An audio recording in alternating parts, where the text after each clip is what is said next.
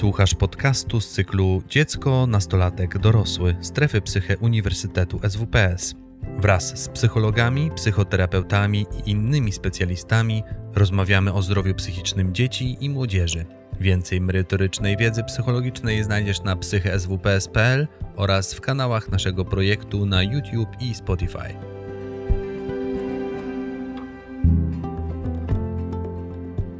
Witam Państwa bardzo serdecznie. E, na początek może takie krótkie porównanie. E, jeżeli choruje nam narząd ruchu, dajmy na to kolano, udajemy się do ortopedy e, i żeby ten narząd usprawnić szybciej, dojść do pełnej sprawności, udajemy się na rehabilitację. Natomiast jeżeli choruje nam taki narząd, jakim jest psychika, w cudzysłowie oczywiście, to rolę rehabilitacji spełnia właśnie forma prac społecznej, jakie my wykorzystujemy w pracach grupowych, czyli psychoterapia i socjoterapia. Na początek może e, dwie definicje, żebyśmy wiedzieli o czym mówimy. E, czym w ogóle jest psychoedukacja? E, jest to taki umacniający trening pacjenta, którego celem jest e, promowanie świadomości e, i proaktywnej postawy, czyli zaangażowanie pacjenta w proces zdrowienia, takie, takie aktywne zaangażowanie. Tak? Zwiększa to współpracę w leczeniu, pomaga rozpoznawać wczesne oznaki nawrotów choroby, pomaga kształtować styl życia, tak w szerszym znaczeniu, e, oraz e, pomaga radzić sobie na przykład z kryzysami. To wyłuszczone zdanie tutaj bardzo ładnie pokazuje, czym ta psychoedukacja jest. Czyli, że zmienia winę na odpowiedzialność, bezradność na proaktywną troskę, a zaprzeczanie na świadomość. E, czym jest socjoterapia? Socjoterapia, czyli inaczej terapia społeczna. E, czyli e, oddziaływanie na pacjenta, klienta poprzez e, oddziaływania natury społecznej, czyli poprzez kontakt z grupą. I tutaj wykorzystuje się tą metodę w różnych miejscach, na przykład w terapii zajęciowej, tak? w świetlicach socjoterapeutycznych, domach samopomocy, czy też po prostu w treningach umiejętności społecznych. E, tyle teorii, bo chciałabym, żeby to moje wystąpienie miało charakter bardziej praktyczny. E, nawiązując do, do wystąpienia e, Grzegorza Wojtanowskiego, prezesa Fundacji ACME, opowiem króciutko, czym zajmujemy się w ramach działań społecznych jako Fundacja ACME i przejdę później do, do tych działań, które stricte dotyczą już pracy grupowej. Czyli tak, Fundacja ACME oferuje klientom, pacjentom dwojakiego rodzaju pomoc. Są to konsultacje indywidualne, o których właśnie wczoraj wspomniał Grzegorz, e, czyli konsultacje psychologa, pracownika socjalnego, doradcy zawodowego, rehabilitanta, pedagoga, logopedy, dietetyka, prawnika. I tą drugą formą są warsztaty grupowe, które e, prowadzę ja w Obornikach i w Rogoźnie, właśnie z ramienia Fundacji ACME. E, tutaj Państwo widzą zdjęcie naszego klubu w Obornikach, budynku właściwie, w którym znajduje się klub. E, analogiczne miejsce znajduje się też w Rogoźnie i to jest filia z tego samego projektu, gdzie tym organem medycznym jest e, Sanitatis. Jak my to organizujemy? Mm, w klubie odbywają się dwojakiego rodzaju zajęcia. Mm, prowadzone są w takich blokach, jedne po drugich. E, pierwsze to zajęcia warsztatowe dla dzieci, które prowadzę ja i wówczas dzieci zostają same w klubie.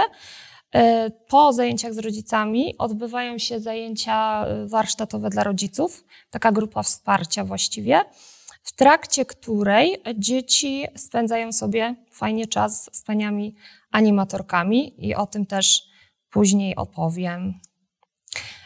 I co my faktycznie robimy? Co tam się dzieje? E, i czemu dzieciaki lubią do nas przychodzić. E, celem pracy z dziećmi, takim celem, który ja sobie założyłam, gdy zaczynaliśmy, a zaczynaliśmy, mm, no już niedługo miną dwa lata, jak działają te kluby w Obornikach i w Rogoźnie. I no, głównym celem jest najogólniej rzecz biorąc rozwijanie kompetencji społecznych. Żeby stworzyć jakikolwiek program, musiałam najpierw dzieci oczywiście poznać, poznać ich potrzeby, To był jeden z pierwszych projektów tego typu i my naprawdę jeszcze, jeszcze nie do końca wiedzieliśmy, jak to będzie działać i, i jak to ugryźć. Mm, dzieci na początku podzieliłyśmy sobie tak roboczo na y, dwie grupy wiekowe, y, co później też było weryfikowane, ponieważ mm, lepiej sprawdziło się podzielenie dzieci według funkcjonowania, według jakby takiej też dojrzałości społecznej emocjonalnej. Y, więc docelowo zdarzyło się tak, że w grupie na przykład z dziećmi 8-9-letnimi znalazł się chłopiec 15-letni i bardzo fajnie tam zaistniał. Mm, no i odwrotnie, tak? Dzieci młodsze trafiały do grup wiekowo starszych, bo wykazywały większą tą dojrzałość emocjonalną. Podzieliłam te cele na takie grupy tematyczne. Nie o wszystkich tutaj po kolei szczegółowo będę opowiadać, ale takie najważniejsze myślę warto rzeczy podkreślić. E, na początku najważniejsza jest oczywiście integracja grupy i rozpoznawanie potrzeb. To jest kluczowe. A potrzeby są różne.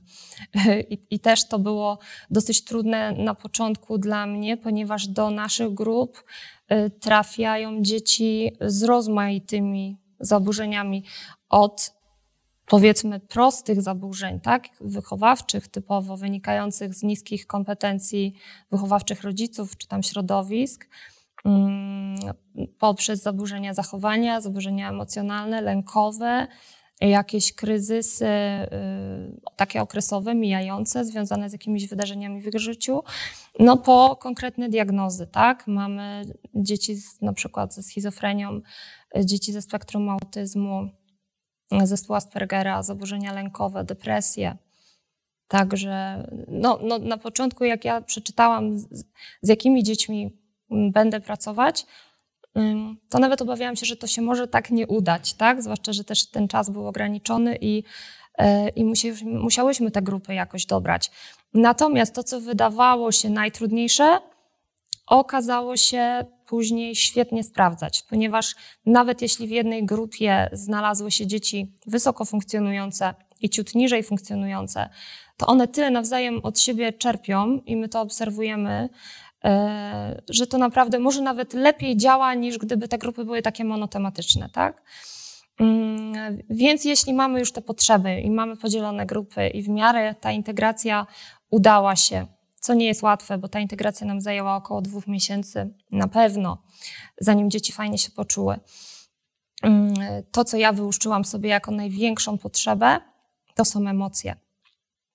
To jest praca z emocjami, czyli od rozpoznawania, nazywanie emocji e, i radzenie sobie z tymi emocjami. E, jak na początku zajęcia zadawałam dzieciom pytania, co to w ogóle są emocje, tak? E, jakie znają emocje? Mm, padała jakaś tam radość, smutek, czasem złość, ale z czym to się je, jak to w ogóle, z czego to się bierze? Raczej takie potoczne, potoczną wiedzę miały na ten temat. I jak my sobie zaczęliśmy pracować nad tymi emocjami, oczywiście w formie zabawowej, w formie jakichś rysunków, tak, skojarzeń, e, to dzieci same były zaskoczone, jak wiele emocji potrafią wymienić, tak, jak ja konkretne scenki na przykład przedstawiałam. E, dużym problemem jest też to, że dzieci, i to jest gdzieś tam chyba wina długoletniego naszego systemu wychowawczego, że dzieci różnicują emocje na dobre i złe. No i te złe to jest ta złość, ten wstyd, smutek, zwłaszcza w kontekście chłopców, jako coś, co trzeba tłumić, chować, bo nie wypada, tak? Się rozpłakać, nie wypada e, się zezłościć. Mm, takie komunikaty, które czasami nieświadomie rodzic wysyła. No nie wstydź się już, tak? Przecież wszystko jest dobrze. E, I dzieci się trochę tego uczą, że, że no są te emocje dobre, za które są chwalone i są emocje złe, które trzeba schować do kieszeni. No i my sobie te emocje trochę poswajaliśmy, mam nadzieję. I zresztą to jest temat, który się nie kończy, on się przewija na Y, praktycznie na, na większości zajęć i my do tego wracamy. Y, dzieci przy okazji opowiadania różnych historii, które się dzieją w domu, na podwórku, w szkole, mm, ja zawsze wtedy łapię za, za słowo i mówię, a co wtedy czułeś, tak? A co czuł twój kolega? A jak zareagowałeś? A jak mogłeś inaczej zareagować? Także wszystko tu się odbywa praktycznie. Dzieci na te zajęcia przychodzą e, z przekonaniem, że my się tu bawimy, mm, bo to ma taką formę tak? I tak staramy się z koleżankami, żeby y, tutaj nie faszerować dzieci wiedzą i absolutnie nie przekazywać tego w takiej szkolnej wersji. E, wszystko jest e, na zasadzie zabaw, projektów, tak, jakichś prac grupowych, e, dużo rysunków, dużo takich metod projekcyjnych. Zamykamy sobie oczy, wizualizujemy, wyobrażamy sobie różne rzeczy. I w to dzieciaki faktycznie wchodzą i to jest dla nich ciekawe. Kolejną bardzo ważną grupą tematyczną jest komunikacja. Taka komunikacja, której dzieci teraz nie używają zbyt często. Dzieci są skrótowcami, E, teraz, zwłaszcza w tym czasie, e, gdzie życie się odbywa w sieci. Piszemy do siebie listy, bawimy się w głuchy telefon, w kalambury. E, dzieci mają ćwiczenia w parach, gdzie trzeba wysłuchać drugiej osoby. Tutaj też ten problem z słuchaniem, bo dzieci mówią dużo, ale niekoniecznie jest to dialog, niekoniecznie jest to komunikacja. Mm, radzenie sobie ze stresem, no to, to, to dotyczy wszystkich dzieci, które do nas trafiają. I niestety też to muszę podkreślić, że ten stres generuje głównie edukacja i szkoła. I dzieci o tym mówią. Mm, I tutaj moglibyśmy dyskutować, dlaczego tak jest. Y, nasze dzieciaki albo są, właściwie na dwie grupy bym mogła je podzielić. Albo to są dzieci, które w szkole są kozłami ofiarnymi, albo przyjmują taką postawę błazna, tak, prowokatora, no to nie są dzieci, które idą do szkoły i odnoszą sukcesy, które są chwalone. To są przeważnie dzieci, dla których e, przebrnięcie przez lekcje bez uwagi albo bez jakichś negatywnych informacji jest, jest, jest trudne. Tak? One wracają do domu przeważnie z jakimiś tam negatywnymi jednak informacjami na swój temat. E, I to jest ogromna też e, praca, myślę, domu, ogromna praca nad systemem edukacji. Ja nie jestem tutaj ekspertem, ale on jest po prostu przeładowany i, i ktoś musiałby się temu przyjrzeć, bo mm, ja też pracowałam ponad 10 lat w poradni psychologiczno-pedagogicznej. Mm, sama konstruowałam te opinie, te orzeczenia, te zalecenia i, i wiem dobrze, jak to się jedno do drugiego ma, tak? I ile tu jest nadal do zrobienia. I te mądre hasła o edukacji włączającej, o indywidualnym podejściu, tak, dostosowanie wymagań. To się po prostu czasami nie dzieje.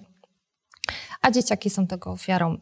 Bo nawet jak u nas coś się uda wypracować i, i, i podczas psychoterapii, to dzieci wracają do szkoły i tak jakby tam nikt tych zmian nie widzi, tak? Oni już mają etykietkę i to za nimi kolejne lata się potrafi ciągnąć. E, kolejnym ważnym e, tematem jest takie wzajemne wzbudzanie w sobie mm, empatii, tolerancji na różne zachowania, bo mamy dzieci w grupach, które przejawiają zachowania nietypowe, zachowania trudne e, bądź nietypowe reakcje emocjonalne. I te dzieci wyżej funkcjonujące, które wcześniej się z tym nigdy nie zetknęły, początkowo reagują tak zdziwieniem albo takim wręcz odrzuceniem początkowo. E, natomiast e, z czasem zwyczajnie się z tym oswajają. Tak? To im trzeba tylko wyjaśnić, powiedzieć, że tak jest, a, a potem okazuje się, że te dzieci, powiedzmy, dziwne, y, są takim samym towarzyszem zabaw i, i teraz właściwie tych różnic nie ma mm, w tych grupach, które są z nami najdłużej. Y, kolejna taka nasza działka, no, profilaktyka uzależnień. Tutaj bardziej w kontekście Mm, mediów i, i, i, sieci, właśnie internetu, tych wszystkich elektronicznych sprzętów, ponieważ e, też w tym mniejszym środowisku, jakim, jakim właśnie jest powiat obornicki, mamy tam dzieci z terenów wiejskich, tam w trochę mniejszym stopniu, myślę, dostęp jest do tych środków uzależniających, tak, yy, psychoaktywnych. Więc głównie dotyczy to yy, sprzętów i bycia w sieci, bo, bo dzieciaki naprawdę opowiadają, jak spędziły dzień, z czego okazuje się, że trzy czwarte to to był internet, TikTok, YouTube, gry jakieś komputerowe. Także ja im trochę też opowiadam, y, czym to może grozić, tak? Też nie, nie, nie chcę straszyć, nie chcę ich obarczać winą, bo to też wiemy dobrze, że nie do końca jest to y, winą dziecka, że tak spędza czas wolny, tak? Ale y, takie na przykład zabawienie się, opowiedzenie bajki, jak może wyglądać mózg, który dostaje tyle informacji, tyle bodźców, tak, że on nagle po prostu pęka z przeładowania. Do dzieci dociera, dociera taka informacja, one to potem przenoszą na, na, na grunt rodziny i też zdarzały mi się takie sytuacje, gdzie mamy na, na tym spotkaniu z rodzicami mówiły, co tam pani opowiadała, mój syn za mną chodzi i zabiera mi telefon, bo on mi szkodzi. No i to tak właśnie Czasami działa też w dwie strony. Rodzice też od dzieci się czasami uczą. Rozwiązujemy sobie konflikty też, bo one się pojawiają w naturalny sposób. Także też te techniki rozwiązywania konfliktów, jak rozmawiać na argumenty, tak? jak się nie przekrzykiwać, jak dojść do kompromisu.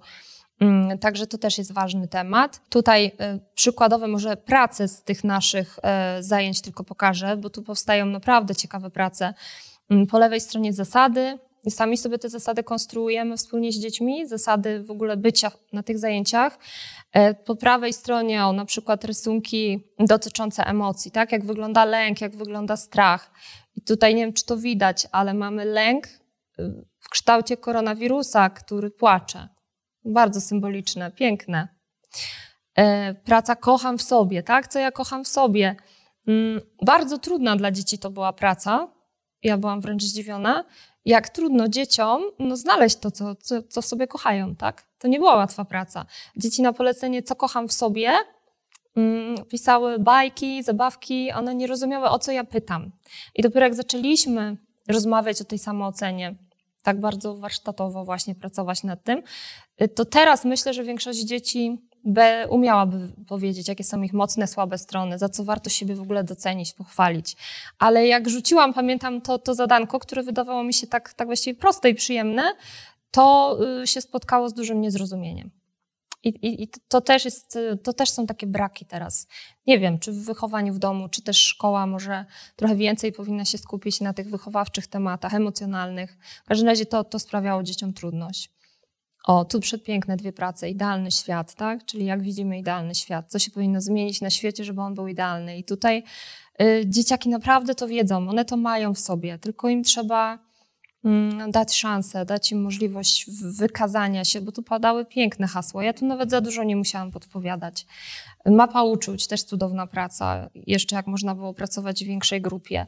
Bardzo takie intuicyjne, dzieci naprawdę świetnie o wiele mniej skomplikowanie odbierają pewne, pewne rzeczy i świat. I, I to właśnie ich rysunki są czasami naprawdę genialne. Rok temu, jak zaczęła się pandemia, jeszcze w Polsce nie było pierwszych przypadków. Chłopczyk z zespołem e, Aspergera, rysowaliśmy wtedy właśnie sobie emocje, narysował e, smutną buzię, płaczącą, z koroną. I nazwał ten rysunek Korona Smutek. Takie mamy dzieci. To było takie prorocze, bo za chwilę ten korona smutek był u nas. E, dobrze, przejdę teraz może do mm, pracy z rodzicami. Jest ona równie ważna, o ile nie ważniejsza, myślę. Mm, o tyle fajnie to działa, że po zajęciach z dziećmi bezpośrednio przychodzą rodzice. E, czyli ja mam od razu taki feedback, tak? Ja mogę od razu z nimi e, porozmawiać na gorąco o tym, co działo się na zajęciach z dziećmi. E, mam taką grupę tematyczną, którą zawsze staram się przemycać, natomiast tutaj większość głosu ja oddaję zawsze rodzicom i to się sprawdza. E, punktem wyjścia jest zawsze temat e, omawiamy na zajęciach z dziećmi, czyli jeżeli rozmawialiśmy sobie o smutku, przerabiamy ten temat z rodzicami, tak? Jak reagują w domu, jakie komunikaty wysyłają do dziecka, kiedy ono płacze na przykład, tak? Jak, jak słowa są tu ważne, jak słowa może, mogą zrobić dużo dobrego i dużo złego. Także to jest zawsze punkt wyjścia do tych zajęć. Natomiast w trakcie, w trakcie ich trwania wiadomo, że, że, że gdzieś tam rozmawiamy sobie o kompetencjach wychowawczych, o metodach wychowawczych, E, rodzice opowiadają, jakie stosują metody.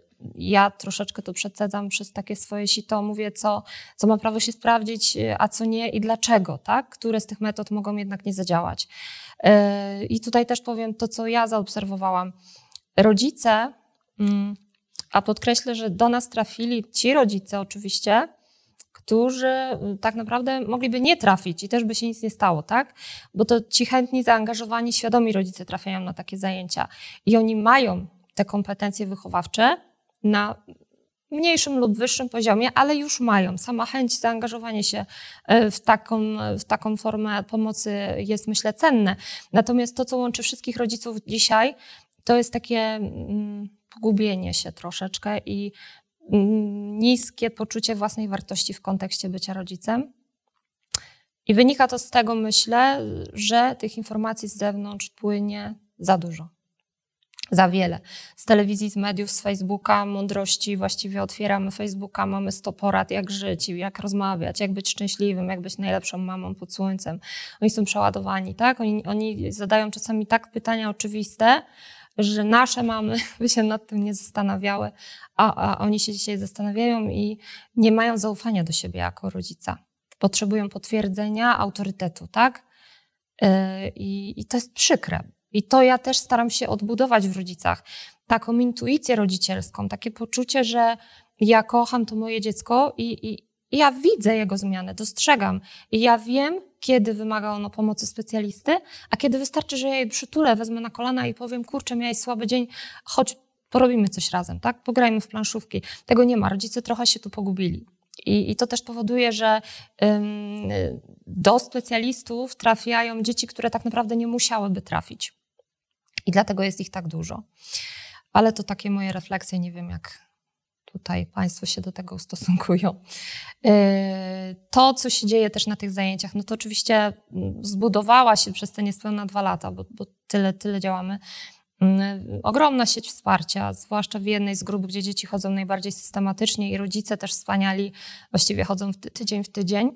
E, no to już można powiedzieć taka zamknięta grupa wsparcia, gdzie oni mają do siebie zaufanie, wypracowali sobie to zaufanie, odpowiadają szczerze o różnych prywatnych też swoich problemach, jakichś historiach, e, wymieniają się informacjami przede wszystkim. Taka baza danych powstaje, tak? gdzie warto jechać z dzieckiem, gdzie jest fajny specjalista, a gdzie fajna rehabilitacja, a gdzie nie jechać, a jak się przygotować na komisję na przykład, tak? orzekania o niepełnosprawności, bo oni tym żyją na co dzień. Mm, także to się dzieje już całkiem spontanicznie i, i naprawdę czasami y, te zajęcia z rodzicami wyglądają tak, że mm, oni mówią, a ja słucham. Mają tyle, tyle już sobie do powiedzenia. I z tego akurat jestem, jestem bardzo zadowolona. Y, kolejna, kolejna bardzo ważna rzecz, redukowanie stygmatyzacji. Y, wydaje nam się, że to dziecko jest naznaczone. Dziecko choruje, dziecko ma etykietkę. Rodzice wszyscy prawie wchodzą w tą rolę. I funkcjonują trochę jak mama tej dziewczynki, tak, mama tego chłopca z tą chorobą.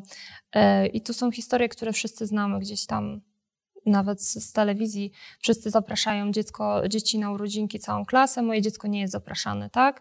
Dzieci u ciebie, u siebie nocują. Mój syn nie jest zaproszony, chociaż mógłby, bo jego funkcjonowanie wcale nie jest takie, które by to mogło zaburzyć. Także wychodzenie z tej, z tej roli bycia innym, bycia ofiarą, bycia tym chorym dzieckiem i mamą tego chorego dziecka, bardzo trudne, bo jednak społeczeństwo, zwłaszcza tych małych miejscowości, mam wrażenie, tego nie ułatwia. Tam się wszyscy znają i to się wszystko mieli, tak? I, i, i nie jest łatwo z tego wybrnąć. I, no ale budowanie poczucia własnej wartości zawsze, zawsze chociaż troszkę, mam wrażenie, zadziała. I jak sobie to chociaż omówimy na zajęciach, y, a niekiedy to się kończy płaczem, bo mamy opowiadają o sytuacjach bardzo przykrych. Y, no ale płacz też oczyszcza, więc też to pełni, myślę, dobrą funkcję. Y, tak samo ta identyfikacja uczuć związanych z chorobą.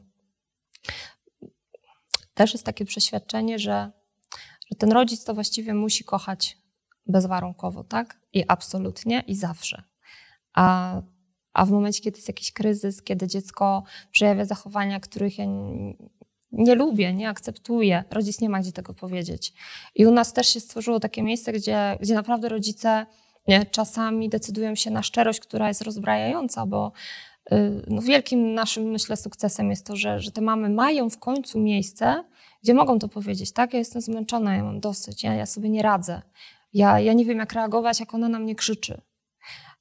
Bo idąc gdzieś do, do lekarza w takiej formie gabinetowej, nie, też, też oni mają takie jednak, tutaj ja widzę, to jest forma bardzo luźna i, i ci rodzice łatwiej się otwierają między sobą, a idąc do urzędu czy do lekarza, oni są po prostu maska, tak? Ja jestem super, świetnie sobie radzę mm, e, i, i tak zostanie. A tutaj czasami, czasami pozwalają sobie po prostu na słabości i, i to też myślę jest cenne.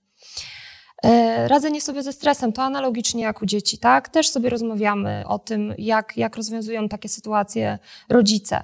E, budowanie asertywnej postawy i to, to jest bardzo potrzebne, bo mamy takich rodziców, którzy e, właściwie no są, dzieci chorują na tyle schorzeń oprócz tych natury psychicznej, jeżdżą po komisjach, po tych lekarzach, tak, odbijają się od ściany do ściany.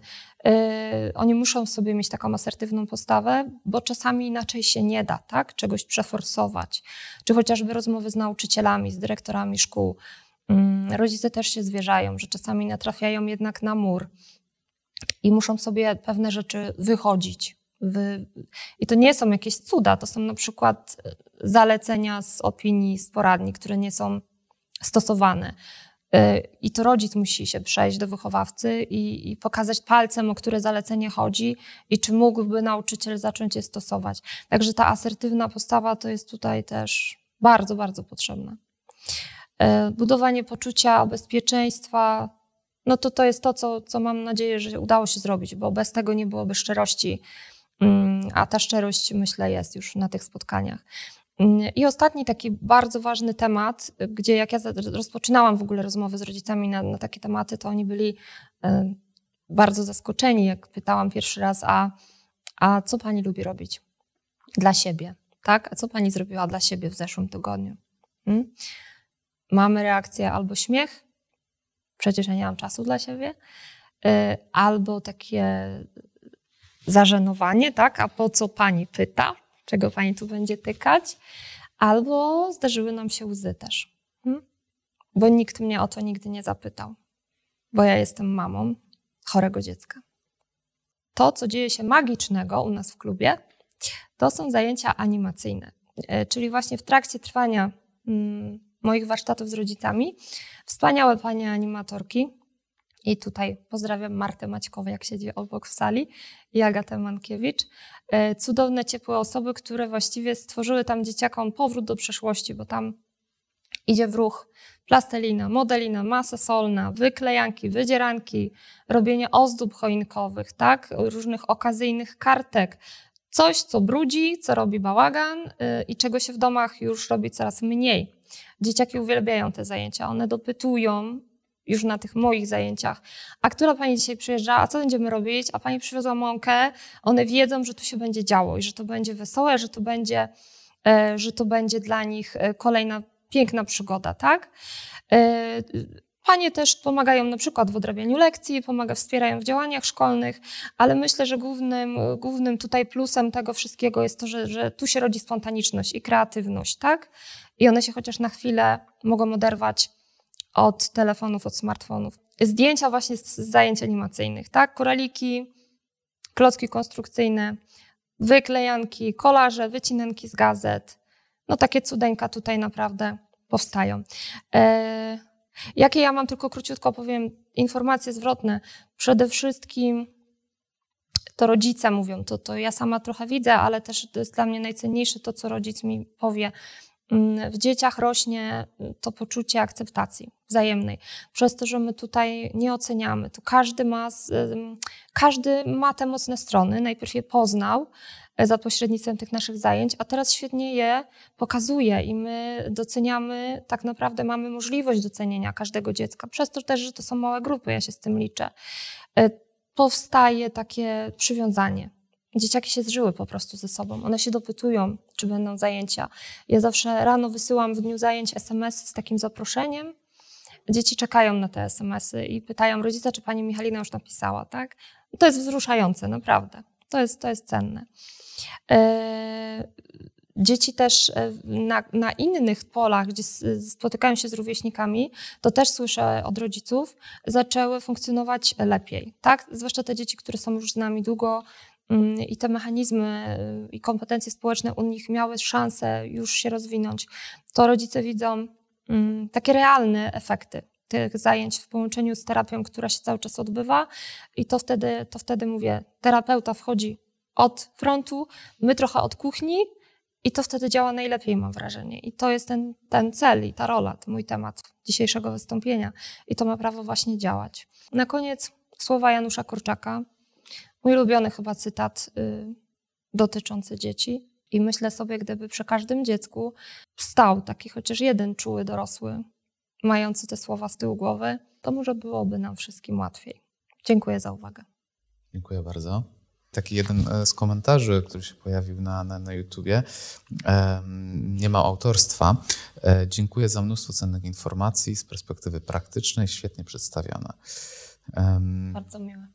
E, tak, gdzieś, gdzieś mnie osobiście tak bardzo, bardzo ujęło to, co mówiłaś o rodzicach i, mm -hmm. takim zagubieniu, mm -hmm. lęku, braku poczucia własnej wartości w tym kontekście bycia rodzicem, tej wielkiej niepewności. Tak. E, czy tej konieczności budowania ich w tym, tego zaufania do siebie. Tak też sobie myślę, że, że i media społecznościowe, ten nadmiar wiedzy, mm. nawet tutaj tych mądrych głów, które, które, które, którymi trochę jesteśmy na tej konferencji, że też był za duży lęk, zagrożenie, mm. że mhm. coś zrobię nie tak, co zostanie wytknięte. Tak, tak. I Oni że, to na pewno zauważą. Mhm. Tak, i, tak. I, i, brak też przyzwolenia na na takie normalne błędne. Mm-hmm. To w psychologii mówimy, że wystarczająco dobrze. Tak, to nie ma być oczywiście. optymalne. Tak. Ale tak, mamy parę pytań, więc, mhm. więc też e, chciałbym, żeby osoby uzyskały odpowiedzi. Pani Ania i pani Oktawia pytają o podobne rzeczy, jeżeli chodzi o takie praktyczne zorganizowanie chyba grupy, mhm. e, czyli jak dzielicie grupy, jak, jak są liczne, mhm. e, czy jest jakiś klucz pod tym względem i czy z pani doświadczenia, czy wielkość grupy wpływa na, na jakość, na efektywność pracy tej grupowej? Mhm. mhm. E, już mówię, jak to wygląda. Przed pandemią były to grupy większe i wtedy miałyśmy grupy 8 do 10 osób, bo też tak i warunki lokalowe, i, i nasze moce przerobowe takie były. E, to się sprawdzało przy dzieciach starszych, taka liczebność grupy. Natomiast przy dzieciach młodszych, jeszcze z takimi zaburzeniami bardzo nadaktywnymi dziećmi, na przykład biegającymi z, zaburzeniami zachowania, to, to nie do końca się dobrze sprawdzało. Tak? Jeżeli ja prowadziłam zajęcia sama z dziesięciorgiem takich dzieci, mm, to, się, to trochę nam się mijało z celem. Pandemia wymusiła ograniczenie mm, ilości dzieci w grupach do czterech osób. I tak szczerze, ja jestem zadowolona z tego obrotu sprawy, bo w tych czteroosobowych e, grupach jest raz, że e, łatwiej zapanować nad całością albo nad jakimiś nawet zachowaniami trudnymi jednego dziecka, e, ale też dzieci to bardziej uaktywnia, bo nie ma rozproszonej odpowiedzialności i tam każde dziecko chce być aktywne wtedy. Nie, nie uciekną. A tak zawsze tak było w tej dziesiątce, że zawsze dwóch to ciągle się zgłasza, a to ja sobie dzisiaj przesiedzę, nie, z boczku. A teraz dzieci się wszystkie otwierają i, i, i też ta więź między nimi, myślę, jest mm, tak łatwiej się zacieśnia. E, tu pani Ania dopytała jeszcze o, o organizację zajęć, czy organizujecie je w tygodniu, czy w weekend, e, mhm. skoro odbywają się jedne po drugich. Chyba chodzi mhm. o, o, o, dzieci i rodziców, tak. że to jest zaraz po, Zajęcia po są organizowane w tygodniu, raz w tygodniu dla danej grupy i e, rozpoczynają się o 15. Ten pierwszy warsztat z dziećmi trwa dwie godziny. O 17 przychodzą rodzice i dzieci do, zostają z animatorami. Mhm to zabiera no, większą część popołudnia. I ja podziwiam tych rodziców i te dzieciaki, które przychodzą do nas e, tak bardzo systematycznie i one chcą. Raz w tygodniu. Mimo, że na przykład tam lekcje będą robione o 20. Czasami mamy nawet mówią, że ale mi się dzisiaj nie chciało jechać, no ale ona mi mówi, że musi. No. Jak musi, to tak, musi. dzieci chcą, naprawdę, cieszą się. A czy te, te tematy, które, o których mówiłaś, że mhm. poruszacie, one są e, jakby dla każdej grupy? No bo myślę, że każde dziecko z mhm. tych tematów korzysta, tak. czy bardziej pod problem? Te ogólne są dla wszystkich. Ja też mhm. specjalnie takie grupy tematyczne y, podzieliłam i tak naprawdę są uniwersalne tematy. Właśnie. uniwersalny. Mhm. Natomiast pewnie, że zdarza się tak, że, że my odbiegamy od tematów tych, które ja założyłam sobie, jeżeli jakaś sytuacja tego wymaga, jeżeli dziecko przychodzi i opowiada, a dzieci naprawdę u nas czasami od drzwi, proszę pani, bo ja tam to i to się wydarzyło. I my czasami e, zajmujemy się tylko tym tematem. Mhm. I dzieci wspierają, pomagają, doradzają, wypytują. I to tak działa. Także ja się sztywno nie trzymam tego programu mhm. i dostosowujemy to na bieżąco do potrzeb dzieci. Świetne. A tak też zastanawiałem się, jak mówiłaś o, o tym zaangażowaniu rodziców, czy pracujecie mm. też z nimi warsztatowo? Czyli, że na przykład mm. o emocjach. Myślę, że rodzice mogą mieć dużo większy problem nieraz, żeby wy, tak. ale też, żeby wymienić, jakie są emocje poza Ja czasami, pięcioma. dlatego mówię, że punktem wyjścia jest zawsze ten temat wiodący, który z dziećmi realizowałam. I jeżeli ja pracuję na, na jakiejś tam powiedzmy planszy, y, która rysunkowo przedstawia emocje, i dzieci to robią, to ja potem daję to z ciekawości rodzicom, żeby oni też to zrobili. No i to jest różnie, różnie. My jako dorośli mamy jeszcze większe opory. Ale to myślę wynika z tego, że jako dzieci też tego nie przerobiliśmy. Też nie byliśmy uczeni. Dokładnie. Nie było przyzwolenia, Tak, akceptacji na to. Tak, tak. Mhm. Z Twojej perspektywy, e, właśnie tych, tych różnych e, projektów, w których jesteście jako Fundacja ACMA i tej reformy, e, reformy zdrowia pod względem pomocy psychologiczno-psychiatrycznej, jak widzisz mm, ten temat otwartości, zrozumienia dla tego rodzaju oddziaływań właśnie w tej reformie? Nie, bo to jest coś, co, co znowu trochę jest takie miękkie, nie? że właśnie, że przypomina zabawę, to trochę taka świetlica, no przecież No świetlice są w miękkie, szkole. Tak, ja myślę, że w takim potocznym odbiorze No jest to pomijane. No bo, no bo tak, bo nawet same dzieci, one nie mówią, że tu przyjeżdżają, one tego nie nazwą terapią, jadą do świetlicy albo do klubu, Mhm. tak? I, I dopiero ci rodzice, którzy w tym uczestniczą, wiedzą, że tu się dzieje trochę może więcej, yy, ale nie więcej. wiem, jaka jest świadomość Mhm. tak całościowo w społeczeństwie. Nie wiem, czy to nie zostanie gdzieś tam pominięte z czasem. A e, czy potrafiłabyś jakoś tak e, m, szybko wyjaśnić różnicę pomiędzy zajęciami socjoterapeutycznymi, a na przykład grup, e, grupową terapią? Mhm. No jak, my nie, jak ty ja czujesz tego nie tą, tą mogę różnicę? nazwać socjoterapią. Socja, Aha. socjoterapia wydaje mi się bardziej dotyczy już em, jednorodnej grupy, czyli Mhm. pod kątem danego problemu Okej. zebranej. I pracujemy wtedy nad jakimś społecznym problemem tej grupy. Przez to, że u nas też jest migracja dzieci i dzieci z różnymi problemami, ja tego nie nazywam, ja tu wykorzystuję jakieś metody socjoterapii, ale z samą socjoterapią Czy to bardziej tego... takie treningi? Tak, Mhm. ja, dokładnie. Super. To jest bardziej trening umiejętności e, społecznych. Tak, Okej. tak, tak sobie myślę. Mhm. Serdecznie dziękuję. Ja również bardzo dziękuję. Liczymy na dalszą owocną współpracę.